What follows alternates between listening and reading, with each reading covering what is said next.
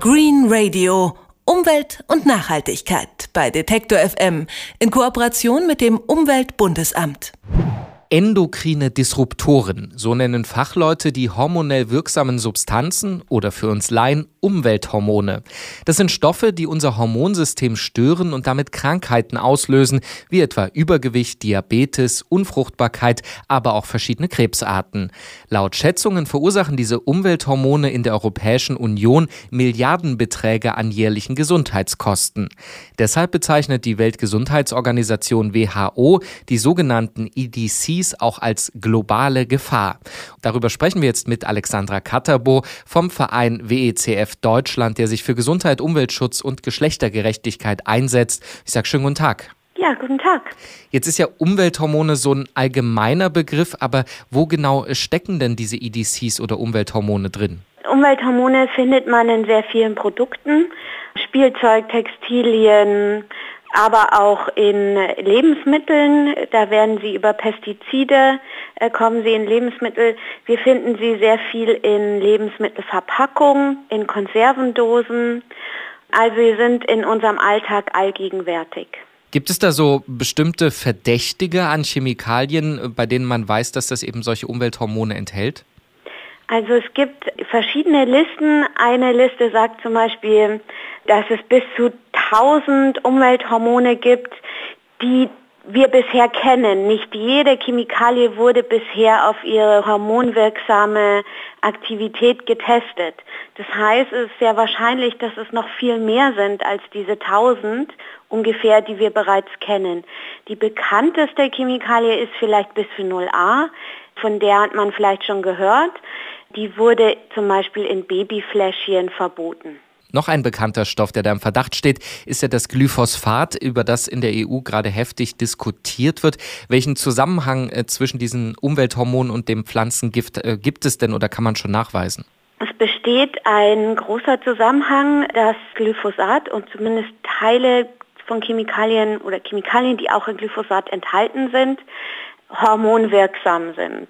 Und das kann wiederum später zu Krankheiten führen. Also wenn man Glyphosat ausgesetzt ist, kann das später zu Krankheiten führen. Es kann aber auch, wenn man es über die Nahrung aufnimmt, zum Beispiel eventuell Krankheiten später auslösen. Vor allem sind da Schwangere und Kinder betroffen. Die Forschung versucht sehr viel im Moment, diese ganzen Mechanismen nachzuweisen. Man muss aber sagen, dass sie da leider noch in den Kinderschuhen steckt. Die Europäische Kommission, die hat sich ja jetzt dem ganzen Themenkomplex angenommen, hat eine Liste von Kriterien veröffentlicht, woran man die sogenannten EDCs erkennen kann. Reichen diese Kriterien, um das Problem ein bisschen einzudämmen und eben auch die Stoffe zu identifizieren und dann möglicherweise zu verbieten? Also aus unserer Sicht reicht dieser Vorschlag bei weitem nicht aus, um hormonverändernde Stoffe zu regulieren. Man muss sich vorstellen, der Vorschlag, den die Kommission ähm, jetzt vorgelegt hat, das ist wie ein Netz, das versucht Fische einzufangen. Und dieses Netz hat im Moment noch ganz, ganz große Löcher. Und die kleinen Fische, die kleinen ETCs können damit nicht eingefangen werden. Wir brauchen also ein viel besseres Netz. Unser größter Kritikpunkt an den vorgeschlagenen Kriterien ist, dass die Beweislast viel zu hoch ist. Also damit ein Umwelthormon als solches auch definiert wird, laut dieser Kriterien, müssen wahnsinnig viele Beweise erbracht werden von der Wissenschaft, die eigentlich nicht erbracht werden können. Also wir haben mit vielen Wissenschaftlern geredet. Zum Beispiel die Internationale Vereinigung der Endokrinologen sagt, mit diesen Kriterien kann wahrscheinlich nicht ein einziger Stoff reguliert werden. Also es ist im Prinzip ein Fehlschlag auf ganzer Linie und extrem enttäuschend. Zusätzlich kommt auch ähm, diese Liste von Kriterien drei Jahre später als geplant. Jetzt haben Sie gerade schon gesagt, das ist ein Fehlschlag. Liegt das daran, dass die Europäische Kommission das Problem unterschätzt oder gibt es da einfach zu große Lobbygruppen, die solche Regelungen verhindern? Die Lobbygruppen der Pestizidindustrie und Chemieindustrie haben ganze Arbeit geleistet. Man sieht es zum Beispiel daran, wie jetzt äh, PAN, eine NGO, nachweisen konnte, es wurden im Jahr 2013 im Juni Kriterien schon vorgelegt. Die Deadline war Ende 2013 für die Kommission.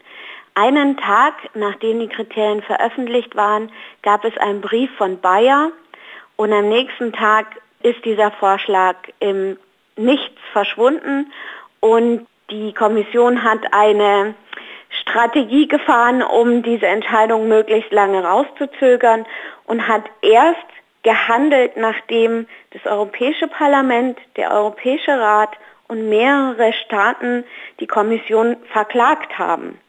Also man kann an dem Beispiel ablesen, welche Macht die Industrie und deren Lobbygruppen haben, was wirklich sehr schockierend ist. Diese EDCs, wir haben das ja noch gar nicht gesagt, die können über verschiedene Wege aufgenommen werden, auch über die Atmung. Nahrung haben Sie vorhin schon erwähnt, mhm. äh, auch über die Haut. Kann man sich dann davor überhaupt schützen, selbst wenn man eben bestimmte Produkte nicht mehr konsumiert? Für den Verbraucher ist es wirklich sehr schwierig, sich zu schützen, weil es keine Deklarationspflicht gibt. Das heißt, wir alle wissen nicht, wo EDCs drin sind und wo nicht. Eine Möglichkeit ist natürlich, Bionahrung zu kaufen, aber das ist auch nicht für alle Leute machbar. Ich möchte hier auch keine Panik verbreiten. Man kann durch gesunde Ernährung oder biologische Ernährung sehr viel vermeiden. Man kann zum Beispiel auch schon sehr viel vermeiden, wenn man dreimal täglich gut lüftet, weil die Innenraumluft auch belastet ist. Aber natürlich brauchen wir Gesetze, die uns schützen, und zwar ausreichend. Und das hat die Kommission nicht geliefert. Das sagt Alexandra Katterbo vom Verein Women in Europe for Common Future, kurz WECF. Und diese Organisation setzt sich für Gesundheit, Umweltschutz und Geschlechtergerechtigkeit ein. Und mit ihr haben wir darüber gesprochen, was für Gefahren sich hinter dem Begriff endokrine Disruptoren verbergen. Ich sage vielen Dank für das Gespräch. Dankeschön. Green Radio. Umwelt und Nachhaltigkeit bei Detektor FM in Kooperation mit dem Umweltbundesamt.